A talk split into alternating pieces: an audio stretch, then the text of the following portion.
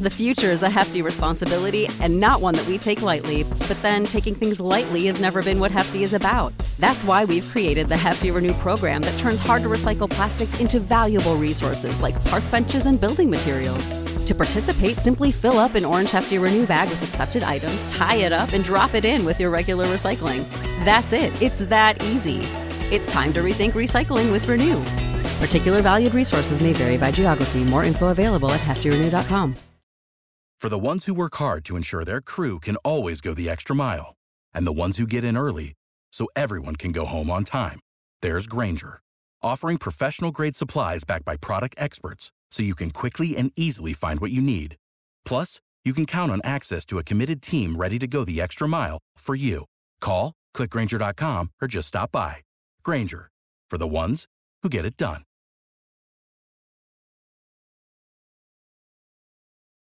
Welcome to the Boneyard with Steve Robertson. As always, I am your good friend and host, Steve Robertson, here on the Hump Day edition of the Yard. Hope things are well with you wherever you are today.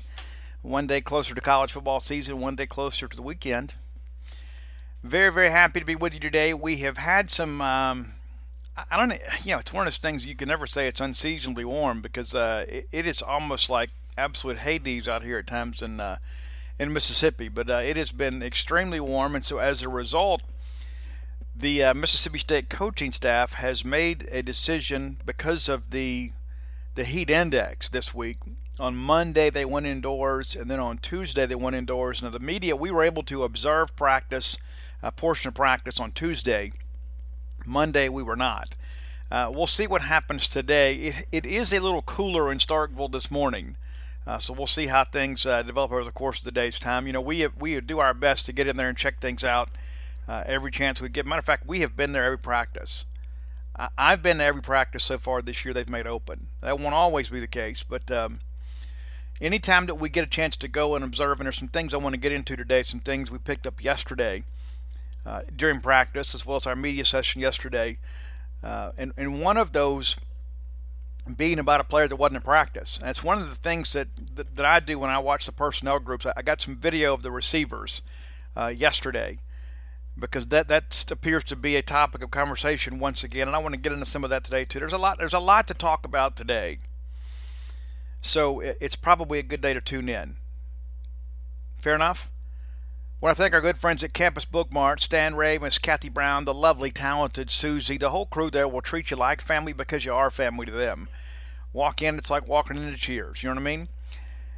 It is time, mom and dad, to outfit the family in the latest maroon and white fashions. Everybody wants to wear the new gear for the new football season. You can find that at campusbookmart.net. And by being a loyal Boneyard listener, you can get a phrase that pays. The promo code is BSR, which stands for Beautiful Steve Robertson, and that will save you free shipping on all orders over 50 bucks.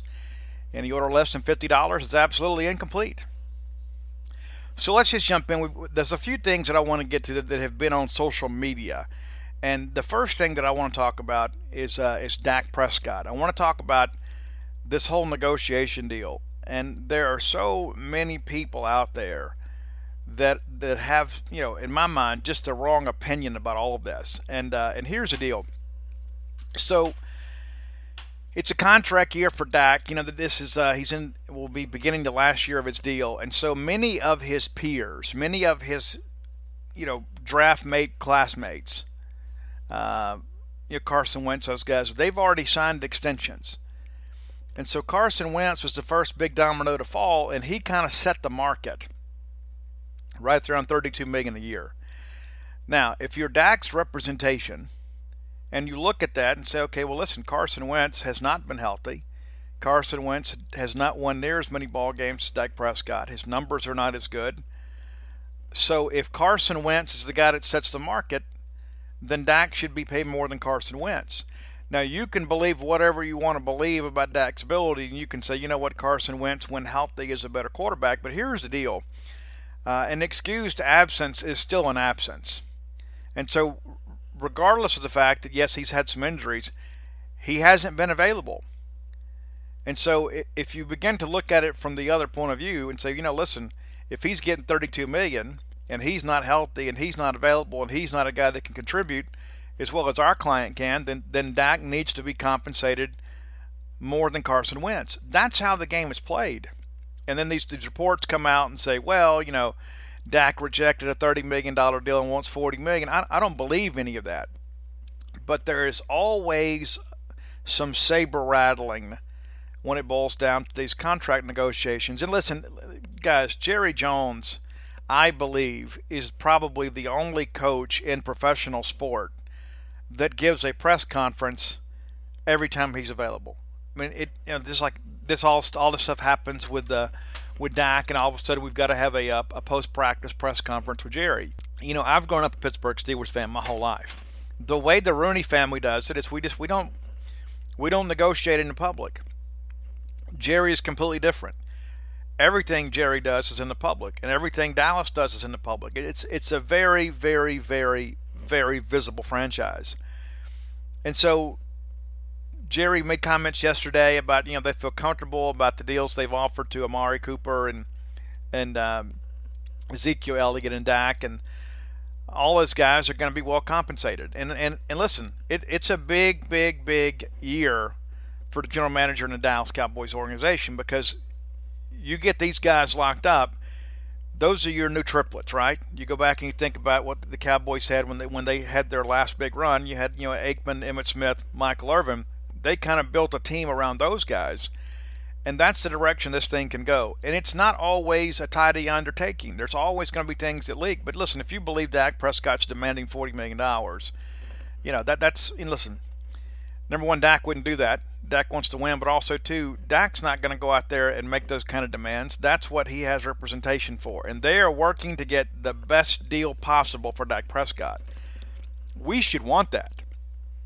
And one of the things that I've noticed is there's some people have come out there, Mississippi State fans, uh, being critical of our guy. And listen, I don't. Why can't we just be supportive of, of Dak Prescott? I, I don't. I don't understand that. You know, I want Dak to get every dime that he can possibly get because I believe he deserves that. But also too, it's good for Mississippi State. I don't understand this uh, this need to apologize for Dak. This listen, this is how the game is played. Because here's what's going to happen. You know what? There's going to be a bunch of quarterbacks next year. They're going to sign extensions, and uh, while Dak may be in the top five this year, he won't be next year or the next year, and probably the next year. That's just how it is. That's the reality of life in professional sports. You know, you don't go in there and say, "Well, listen, we don't believe in our guy." And uh, Carson Wentz was paid 32 million this year, and uh, you know we think our guy is average, so we'll just take I don't know 20 million. I mean, because he was only making what what 2.07 million for his first contract, and so now you're going to tell, oh well, you know, we're just happy to be decent. No, that's not how it works, and I, I don't think that's how Jerry works either. You go back and remember the Deion Sanders deal. Remember remember that when Deion Sanders even had the Pizza Hut commercial so what's it going to take, Deion? 25, 30 million? Deion says both. And that's exactly what they did. They paid him $55 million. And so the Cowboys like being able to shell out that cash. They like it. I mean, you know, it's like I've, I've said before that, you know, Dallas is one of those towns. It's, uh, you know, a lot of leased BMWs and credit card millionaires there because everybody wants to feel the need to keep up with the Joneses. And there, there is some – there is some factual basis for those statements because of the fact that you know Jerry Jones wants to be known as one of those owners that is going to get things done, and they will get this deal done. It's not going to be a $40 million deal. It'll come in somewhere around 32, 33 million, and that is great for Dak. And my hope is that uh, Dak donates some money to Mississippi State, and we have uh, you know a new practice facility or whatever. You know, uh, and that's selfish, but that's you know that's the reality of things. He he needs a tax write off anyway, right? Give some money to Mississippi State, but remove that from the equation. You know, Dak has got to do what's best for Dak, and and this is just simply one of those things that happens as part of these these contract negotiations. It's just it's part of the deal, and uh, I, I just wish more of our folks, and and not that it matters in the grand scheme of things. I just think it's a bad look for us and our fan base when some people are out there saying, "Oh, there's no way, there's no way that Dak is worth that." Listen, I, I know what Dak was worth to us, and uh, if we'd been able to pull our money together, we would have probably paid him thirty million dollars, just because of the fact that we were just so happy for what he did for Mississippi State. But uh, I hope Dak gets everything that he's entitled to, and and uh, and I hope this gets bed put to bed sooner rather than later. I know the Cowboys said they don't want to negotiate during the season, and that, and that is a bad look. You want to get it done. I, I suspect that it'll be settled here in the next week or so. I can't imagine that Dak wants to go into uh, into next year without a contract. And Ezekiel Elliott's come out and said that he won't play this year without an extension. And there are other people out there that say, well, you know, the team is built around Ezekiel Elliott. And, you know, I, I don't I don't think that you have to like one guy over another because one of the things that we've learned about the NFL is that, uh, you know, running backs just have a short shelf life. That's the reality of the position. Those guys get beat up a lot. It's very rare. There was one time I read a number that said the average career for an NFL running back was four years. Four. And so Zeke is already exceeding that you know, because he is one of the elite backs in the National Football League. But Dallas will get that stuff done. They, they absolutely will get it done. And, and I, I think, you know, Jerry's one of those guys, too. When you look over the fact that, what did they won? One, one playoff game? Like in the last 10 years? I mean, something like that. I mean, that, that's it. I mean, people talk about, you know, Tony Romo this and Tony Romo that. Tony couldn't get it done in the postseason. That's the reality of things. Just c- couldn't get it done. And I'm eager to see what uh, what Dak and Zeke and these guys can do if they're able to stay together for a while. Also of note too on social media yesterday, uh, one of our one of our Boneyard listeners kind of roped me into a conversation, and uh, and I'm glad they did. I want to address that, and let me pull it up because I want to make sure I get it correct. All right, so here we have it now on Twitter. Our uh, our friend, friend Fletcher Collins, a Boneyard listener for a long time. You can find Fletcher Collins at FletAble91. I don't know what that has to do with. I don't know how that breaks down, but I guess that's Flettable 91. So uh, says, "Hey Steve, Chris Doering said last night on the SEC network that word out of camp is that the statewide receivers are not taking the next step forward. Do you agree? If not, who is his source? Sometimes it seems like these guys make up things to uh, to fix their predictions."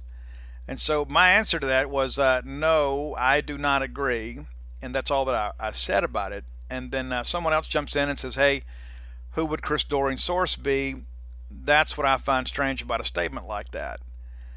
And uh, and so here's what happens a little bit later. Somebody tags Chris Doering and says, "Hey, it's Buddy Felts. I miss you, Bud man, Buddy Felts. Hey, Chris Doering, can you expand on this, please? If you step out on a ledge, you better look before you leap. Have you seen this for yourself?" And so uh, Doering, and remember this initial the initial comment was word out of camp, word out of camp. He says, "I'm just going off of the articles being written from beat writers there about balls continuing to be dropped and the clips of one-on-ones being shown where there's little separation between them and the cornerbacks. Believe me, I hope they do step it up. It was painful to watch." Well, uh, here's the problem with that, uh, you know, Chris, is that uh, there haven't been articles written from the beat writers about balls continuing to be dropped. There was the one clip of uh, Tyler Horka put out there. Deddrick Thomas made a drop, and, and people forget Deddrick Thomas fewest number of drops in the uh, in the conference last year. And uh, Deddrick Thomas is a sure-handed receiver. He dropped one pass in practice. He dropped more than that, but that's the, my point. Is there's one pass in practice that makes the interwebs and now now now we've created a narrative. Now now now we've got SEC network people who have not attended a practice, have not had any interaction, and I asked yesterday, have not had any interaction with our players or coaches this fall. And we're out there on the network saying, "Hey, I'm hearing the receivers hadn't." Well, where are you hearing this from? And as I said, you know, as one of the beat writers and someone who has attended every practice, they've they've they've made open. I don't agree with this assessment at all.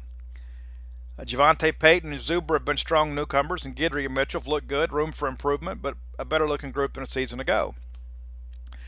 Doering responds to me, and listen, I, I want to make sure you guys understand this. I have a tremendous amount of respect for Chris Doering. He was a great football player at the University of Florida. I mean, great. And I think he is a for the most part, a very objective and uh, you know well expressed voice on the SEC network. I just think in this particular situation, he got it over his skis a little bit, and I think he's incorrect. So Chris responds, "Hey, if you've been out there and seen it firsthand, I respect your opinion. If they're developing in practice, that's great. Hopefully that carries over to the game field because there's lots of guys who can do it in practice and can't when it counts.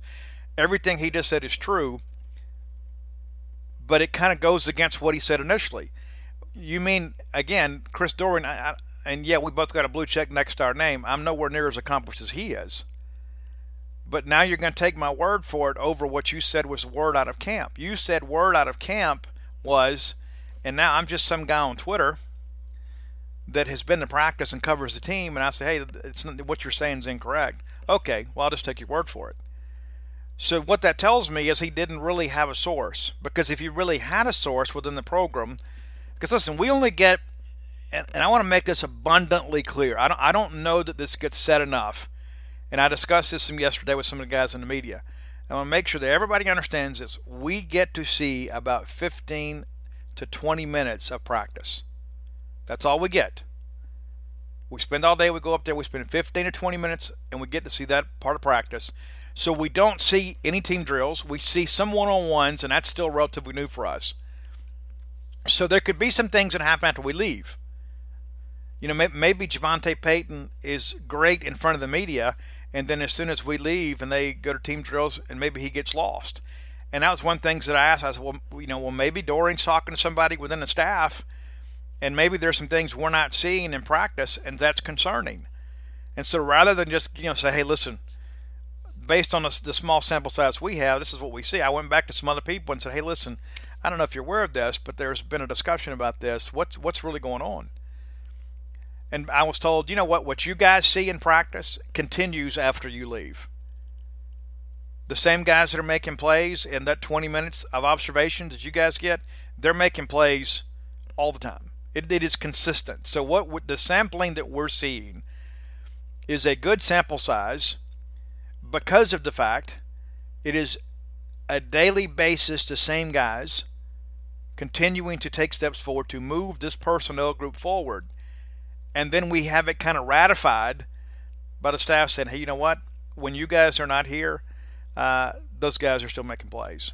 And so I just feel, and again, I'm not being negative for the sake of being negative or taking a shot at Chris Doering. I just want to make sure let's not get wrapped up in the social media narrative from people that are not here. Okay. And, and one of the things that I've shared since the spring uh, I, you know, I, I, guess I've been accused of being a Pollyanna before. I, I, I, don't see it that way. I want what's best for Mississippi State, but if something is is a concern, I will tell you it is a concern. I, I've always tried to operate that way.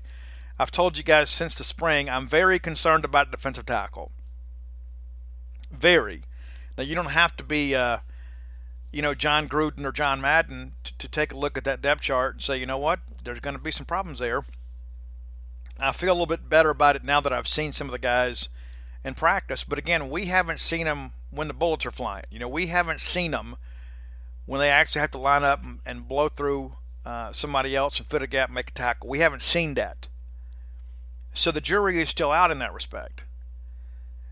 But we have seen the wide receivers have an opportunity to get out there and go make plays. And you know, one of the things that I thought last year is that outside of really outside of Stephen Guidry, last year in practice, we had some guys kind of fighting the football.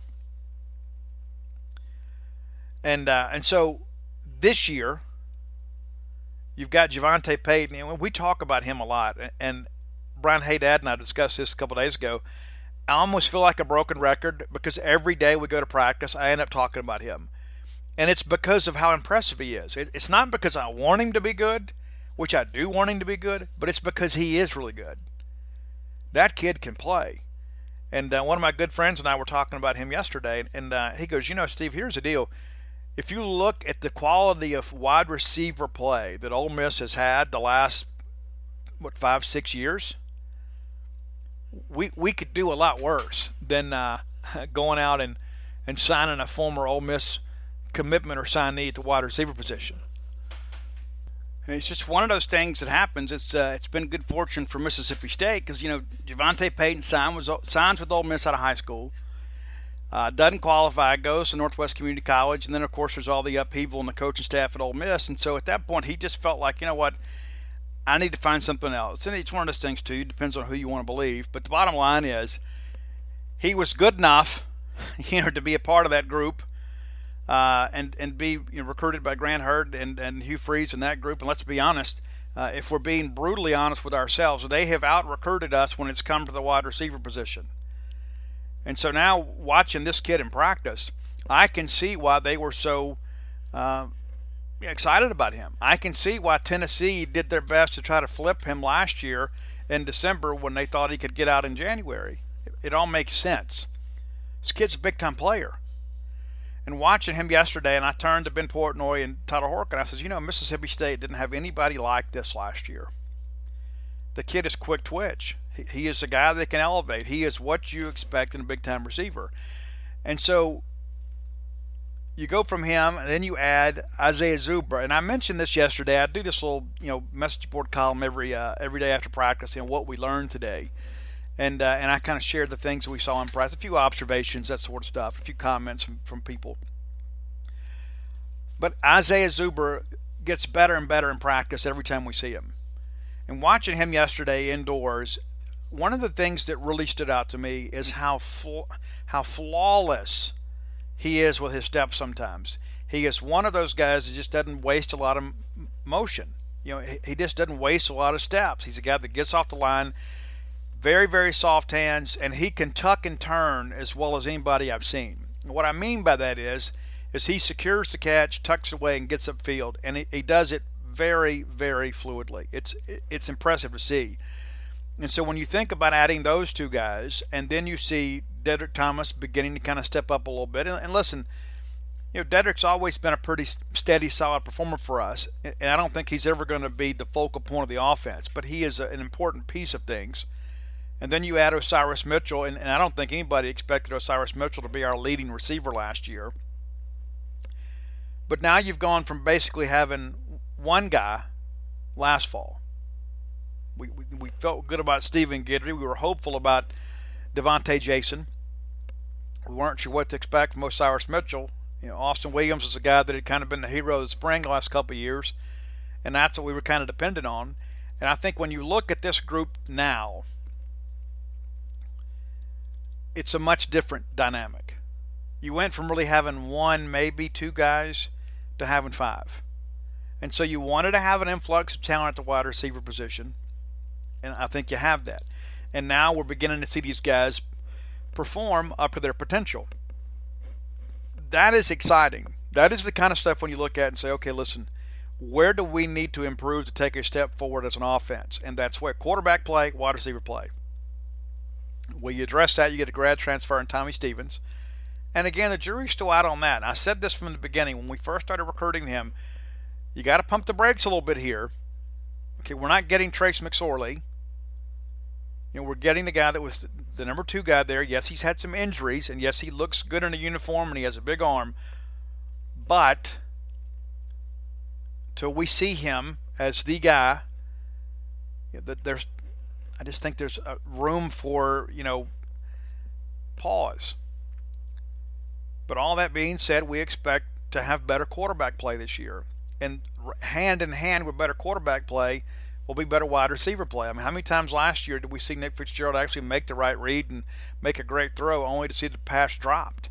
You know, Nick had some, you know, certainly made some mistakes last year, but there were a lot of times too when he did everything right and we still didn't get a completion out of the deal. And so, your quarterback play will improve because your your wide receiver group is better. They're better. And so when I hear these things and I see these things, there's a part of me I, always kind of laugh it off. I, I, used to just kind of let it all go. But uh, it's one of those things people bring in and say, "Hey, well, Steve, you know, listen, you know, I thought the wide receivers were doing better." And let me just tell you, they are doing better. And I can tell you the consensus opinion of the media is they're doing better, and we are in practice every day. I don't know there's a media member around that'll tell you the wide receiver group is not better than last year. We talk among ourselves they're better. It's as simple as that. Now, will they do it on Saturdays? Because it doesn't matter how well they play, they perform in practice.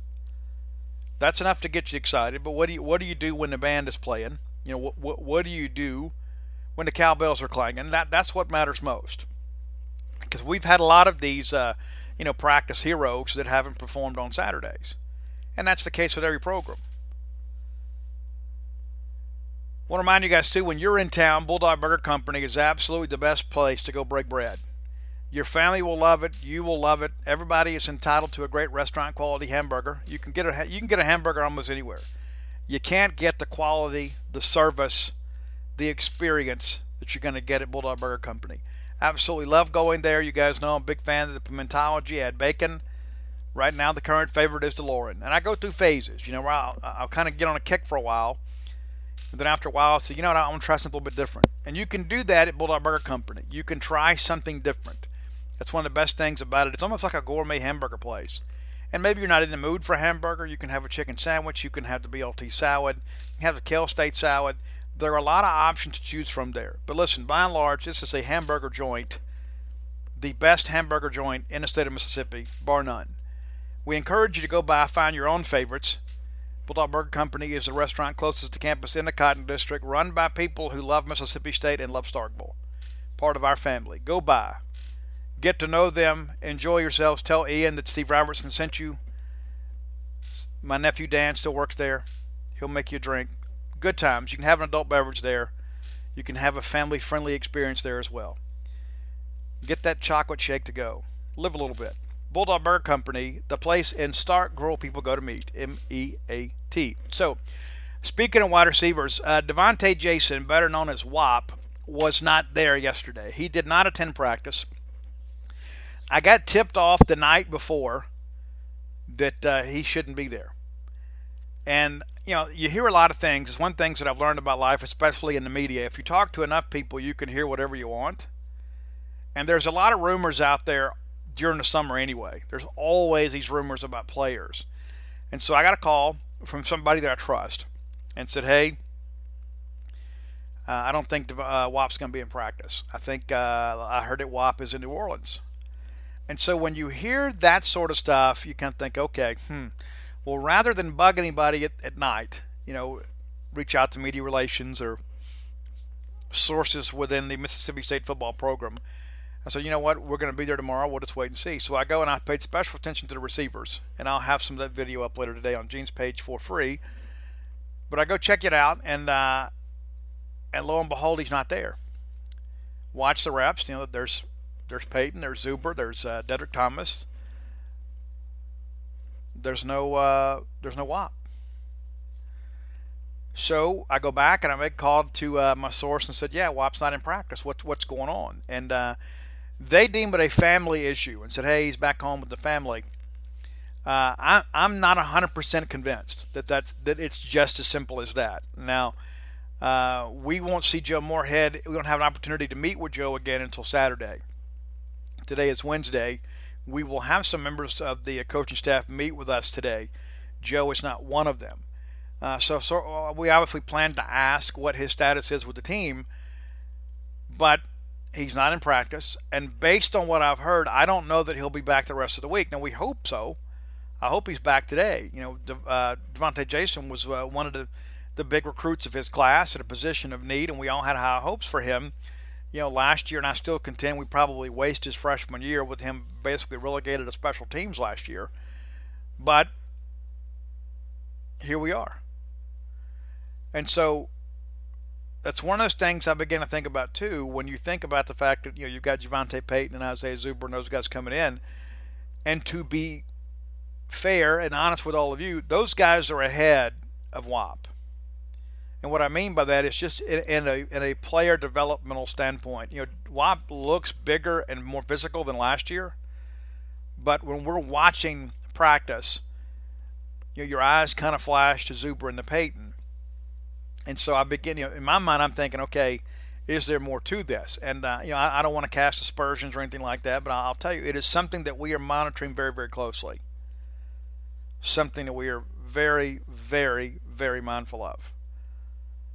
Now, does that mean he's transferring? I, I don't I don't know that. Um, does it mean that he just needed to go home and kind of regroup a little bit and come back? Possibly.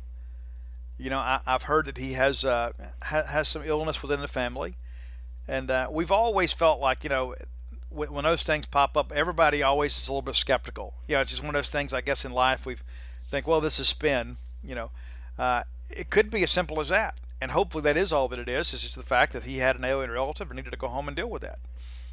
And so we need him. Okay, and we need him to come and live up to his potential and be exactly who we expect him to be. Because here's the deal: uh, this time next year, Isaiah Zuber is probably going to be in the NFL, and JaVonta Payton will be getting ready for his senior season, and Stephen Guidry will already be gone. So we're going to need Whop to come in here and be a guy next year. And we need him to play this year, but you begin to look ahead to next year. You know, next year he would be a you know a, a central figure in the offensive scheme. So again I don't want to speculate. We want to deal in a facts-only business, but I, here, the, here the facts are this: is he was not in practice yesterday. He is in New Orleans. Those are the facts. And the fact of the matter is, is that uh, we need him moving forward. Those are all that's that's all factual. Now there are a lot of people, other people out there that you know they're going to say, well, you know, this is what I've heard, and and you know, I, I, I can't be accountable for what other people say because I don't know. I don't. They, they, may be better sourced than me. I don't know. In this particular matter, I don't believe so. But uh, but I think we give people room to figure it out, and then uh, we'll find out on um, with Joe on Saturday. And if we hear something before then, we'll we'll certainly share it on Gene's page. But uh, WAP, uh, not a part of practice.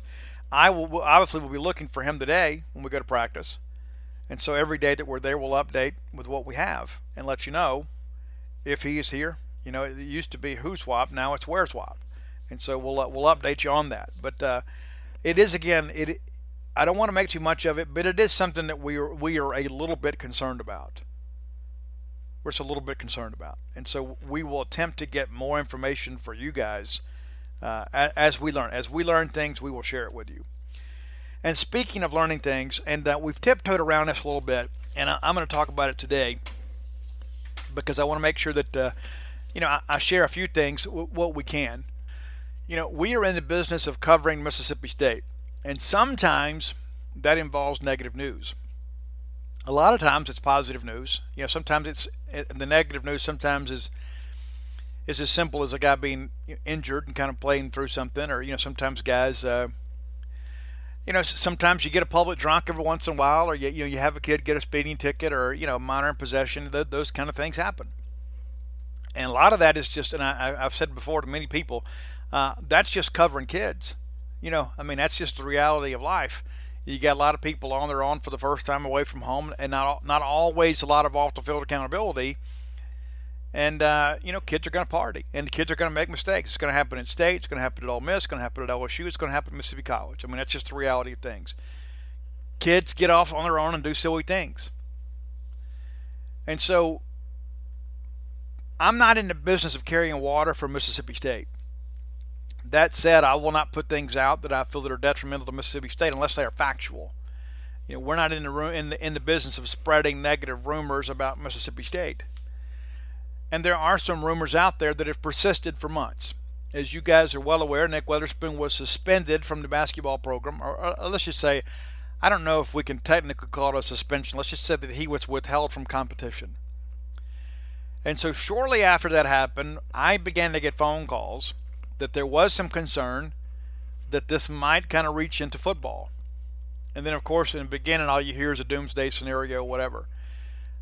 Then, then, then we begin to kind of get some balance of things, and so there are there have been some rumors and uh, that have spread uh, throughout the Mississippi State internet community over the last few months that there could be uh, some penalties for football that there could be some guys that are kind of wrapped up in a similar situation. So we acknowledge that we've heard these things, and I can tell you we have worked diligently and that we have beat our heads against the wall many times trying to get more information, to trying to get facts. Now it's it's one thing, you know, to say, hey, we're hearing that so and so and so and so and so and so might be involved. The problem with that is, what if one of those kids is not involved? What if what if you put his name out there based on a sourced report and it's inaccurate? Or what if this person is maybe you know part of a probe and then they are exonerated? And so you don't want to malign the character or the name of uh, one of the student athletes. And so it is very, very difficult. People, because a lot of people think, okay, well, Steve, why can't you just pick up the phone and call Joe Moorhead and say, hey, Joe, what's going on with this? Well, number one, that's not how things work at all no matter what you might think. I mean, we, we don't get to go over to Jim Moorhead's house and and uh, and play ping pong and, and hang out with his kids, that sort of stuff. It's it's not that kind of relationship. But It is a working and professional relationship. Joe is very friendly. When I see Joe out and about, he's always one to come up and shake your hand and say hello. But we don't talk shop all the time.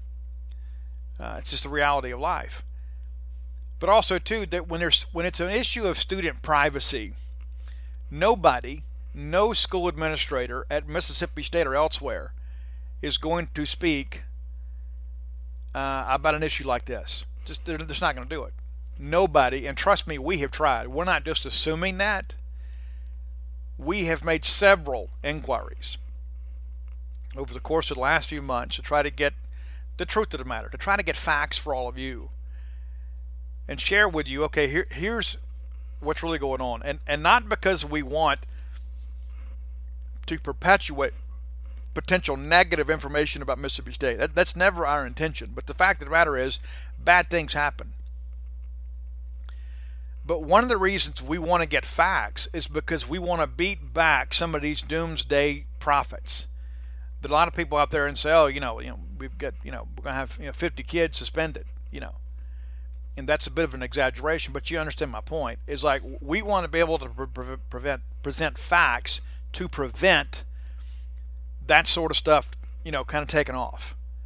That's not helpful to anybody. And so here, here's the deal too, and it's one of the things that I've learned. I, I, I used to feel differently you know, it used to be the it's the end of the world. You know, like if the message boards start popping, you think, oh, you know, we, we got to run this down. People are going crazy. You know, if we don't find out for another week, we're all going to live. It's not going to kill any of us. You know, we want to know sooner rather than later. But at the same time, too, I understand there is a process. Now, one of the things that I have been told uh, about, you know, this uh, this situation is that uh, there is some resolution coming here in the next week to 10 days. This is expected to be resolved here in the next week to 10 days. And so once that happens, I'm, we will begin to get some information. Now, I, I, I don't know how open the university is going to be about this. I don't I don't know if there'll be you know a, a public declaration made. I, I just I just don't know. But we will have some information, just like we did last year when Nick Fitzgerald was suspended you know, we found out the uh, I guess the Monday of game week before we played Stephen F. Austin that Keytaon Thompson would start. And it was a bit of a surprise for a lot of people. We had heard some things throughout the summer, did not know how true they were. Again, nobody would comment. But when the time was appropriate, Joe Moorhead and Nick Fitzgerald both addressed it. I suspect we see a similar thing happen here. I suspect that we see a statement of some sorts to offer some sense of an explanation. One of the things that I will say about Mississippi State that uh, that I've always admired, and uh, I give uh, my my friend Mike Nemeth a lot of credit for this, is when Mississippi State comes out and says we will have no further comment. They mean it. They mean it. The university is not in the business of addressing rumors. And that's one of the things when you go back and you and you look in hindsight, you know, to how Ross Bjork and his bunch kind of mishandled the the NCAA thing. There, they'd come out and say, "Hey, we're not going to comment," but then they would trip over their tongues trying to comment every time somebody wrote a negative article about them. They felt the need to respond. Uh, the Mississippi State deal is much different. When they say we're not going to comment, they don't. And trust me, we have tried to get them to comment on this numerous times. But the reality of the situation is, is that nobody's going to go on the record about this. They're just not.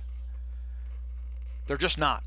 And uh, when there when there are issues involving student privacy, the university will err on the side of caution, as well they should. Now there is a demand for information. There is a need to know, and in our in our situation, there is a quest to get information to report information. We would love to have it first we would love to have a facts report to be able to share with you guys on Gene's page and say, look, here, here's the deal. Here's what's going on. Here's what you can expect. Here's how it's going to be handled. That's what we want to be able to provide for you guys.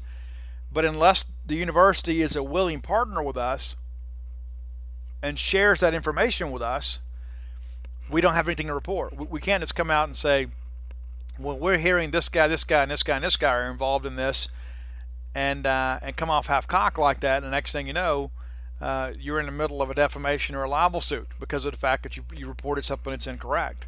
And so the only people that really know the facts behind this are the university and, of course, the individuals that are involved. And they, of course, gain nothing by releasing that information. And so uh, the bottom line is this we are aware of these rumors about some potential suspensions involving players. And I touched on it a little bit uh, during we talked about the Keytaon Thompson situation. But we are aware of it. We have pursued it for months. We just simply aren't getting anywhere. And we hear a lot of the same things you guys do. We hear a lot of the same names you guys do. But we haven't been able to confirm any of that stuff. We all, all that we've been able to confirm is that there is an incident that the university has looked into and has looked into, and you and you that should not be a shock to anybody because of the fact Nick Weatherspoon was withheld from competition. You may also remember that Ben Howland said uh, during our last media opportunity with him that Nick Weatherspoon is going to be the point guard this year.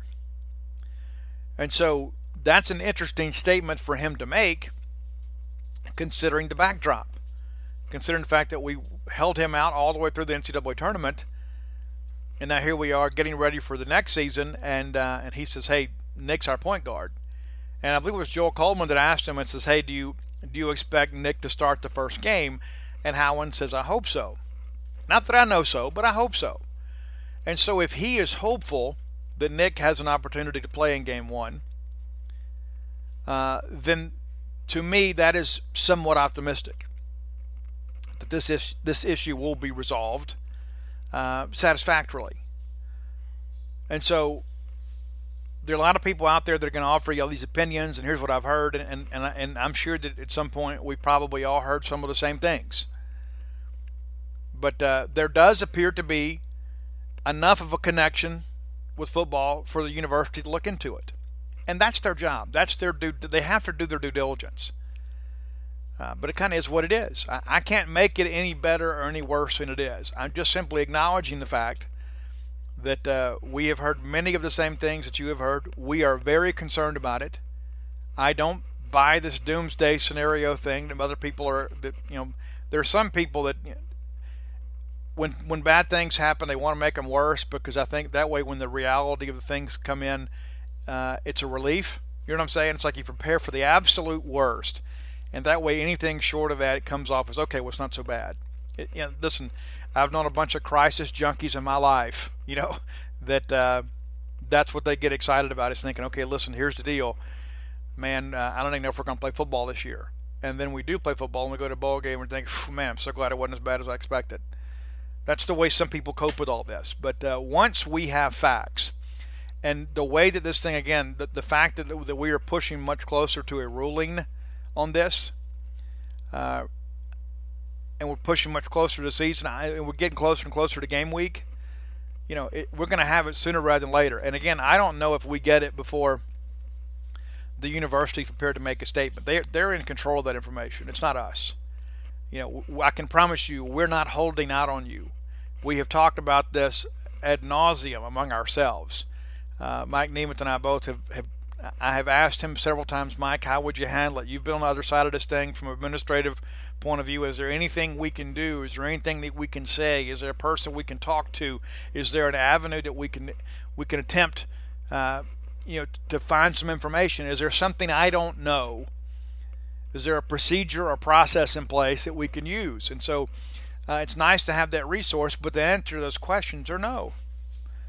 It's as simple as that. Is you know, we can ask, and we have asked, but the reality of the situation is until the university is ready to uh, to answer those questions, they're going to remain unanswered. That's the reality of things. There's nobody anywhere that uh, you know is required to, to give us anything. We cover Mississippi State on Mississippi State's terms. And so again, we are aware of the situation. And at this point, there's not a lot of facts. There are a lot of people. I, have seen. I've had some people say, "Well, I've heard it's going to be X number of players, and it's going to be, you know, eight, nine, ten games." and based on what I have been told from people that I trust, that there has been no determination in that respect. There has been no decision about any of that. I had one person tell me, I said, hey, you know, if we have our way, there won't be any suspensions. But but again, suspensions are a part of life, it seems, and uh, you know we we've had that. You know, I remember Fletcher Cox suspended a ball game, and uh, you know that we Corey Thomas was suspended a couple of games last year, and Nick Fitzgerald was suspended. I mean that that's a that's part of the disciplinary process, and so unfortunately you don't want your school attached to that, but uh, that there is always a bit of unpleasantness, it seems.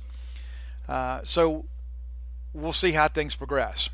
I want to remind you guys too, if you hadn't done so, uh, go to starkvillains.com and you can order yourself a Stark Villain shirt, and you should have one already. If you don't, go ahead and order one for the whole family. Uh, we are the book is pushing off the print here in the next few days.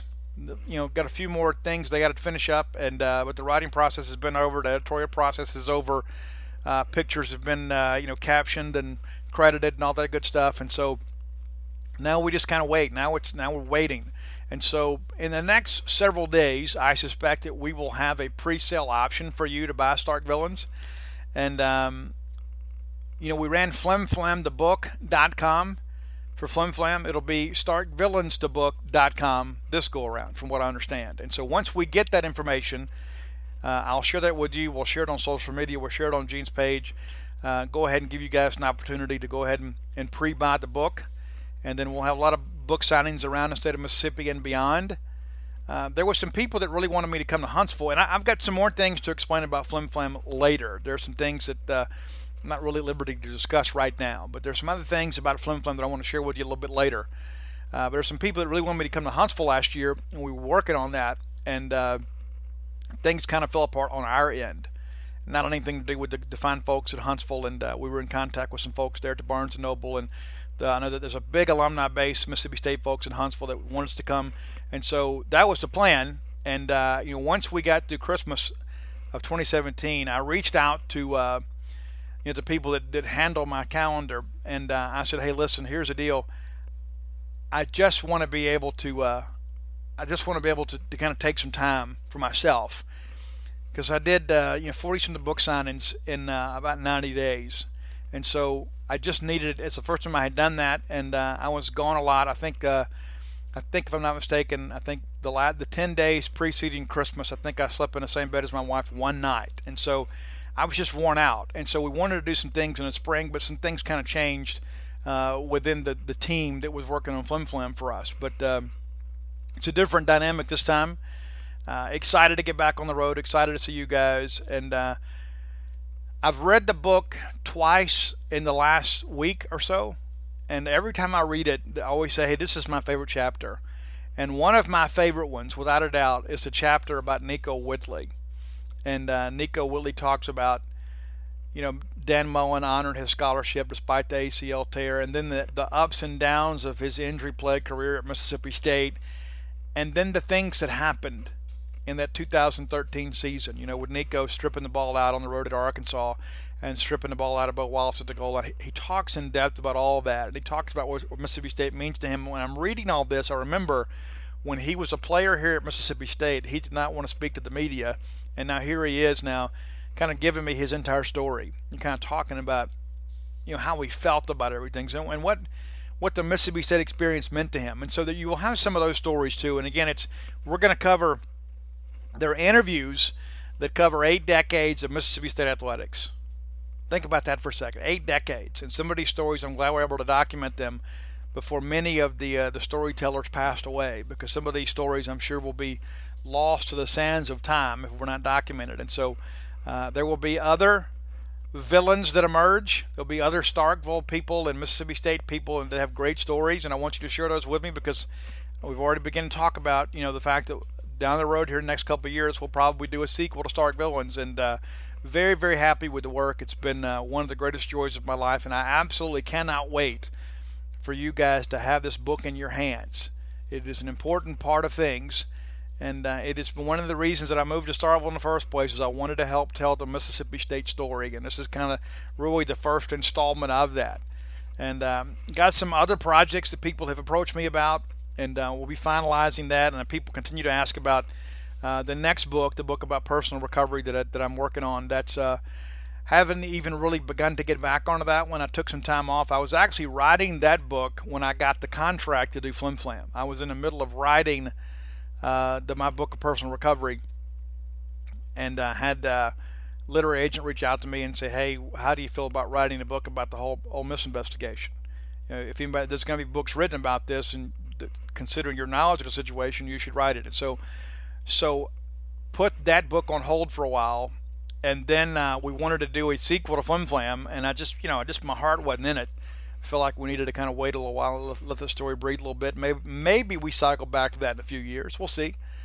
Uh, but that's the next one. The next thing that I plan to work on is that book of personal recovery. And to be honest with you, uh, when I first began to write that, I had no idea what I was doing when it came to writing a book. It's one of those things you, until you've done it, you really have no idea how involved it all is. I, I think everybody thinks, hey, someday I'm going to write a book.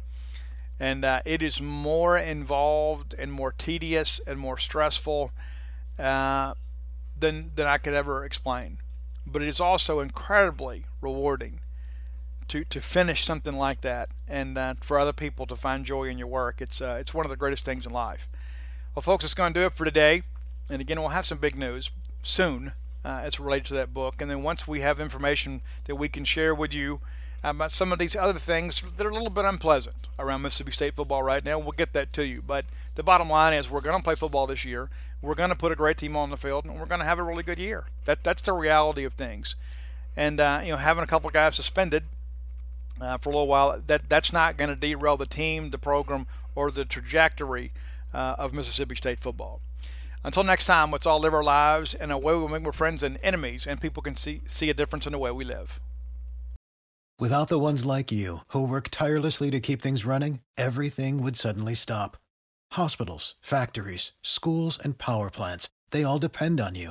No matter the weather, emergency, or time of day, you're the ones who get it done. At Grainger, we're here for you with professional grade industrial supplies. Count on real time product availability and fast delivery. Call clickgrainger.com or just stop by. Grainger for the ones who get it done. When you need mealtime inspiration, it's worth shopping Kroger, where you'll find over 30,000 mouthwatering choices that excite your inner foodie. And no matter what tasty choice you make, you'll enjoy our everyday low prices, plus extra ways to save, like digital coupons worth over $600 each week. You can also save up to $1 off per gallon at the pump with fuel points. More savings and more inspiring flavors make shopping Kroger worth it every time. Kroger, fresh for everyone. Fuel restrictions apply.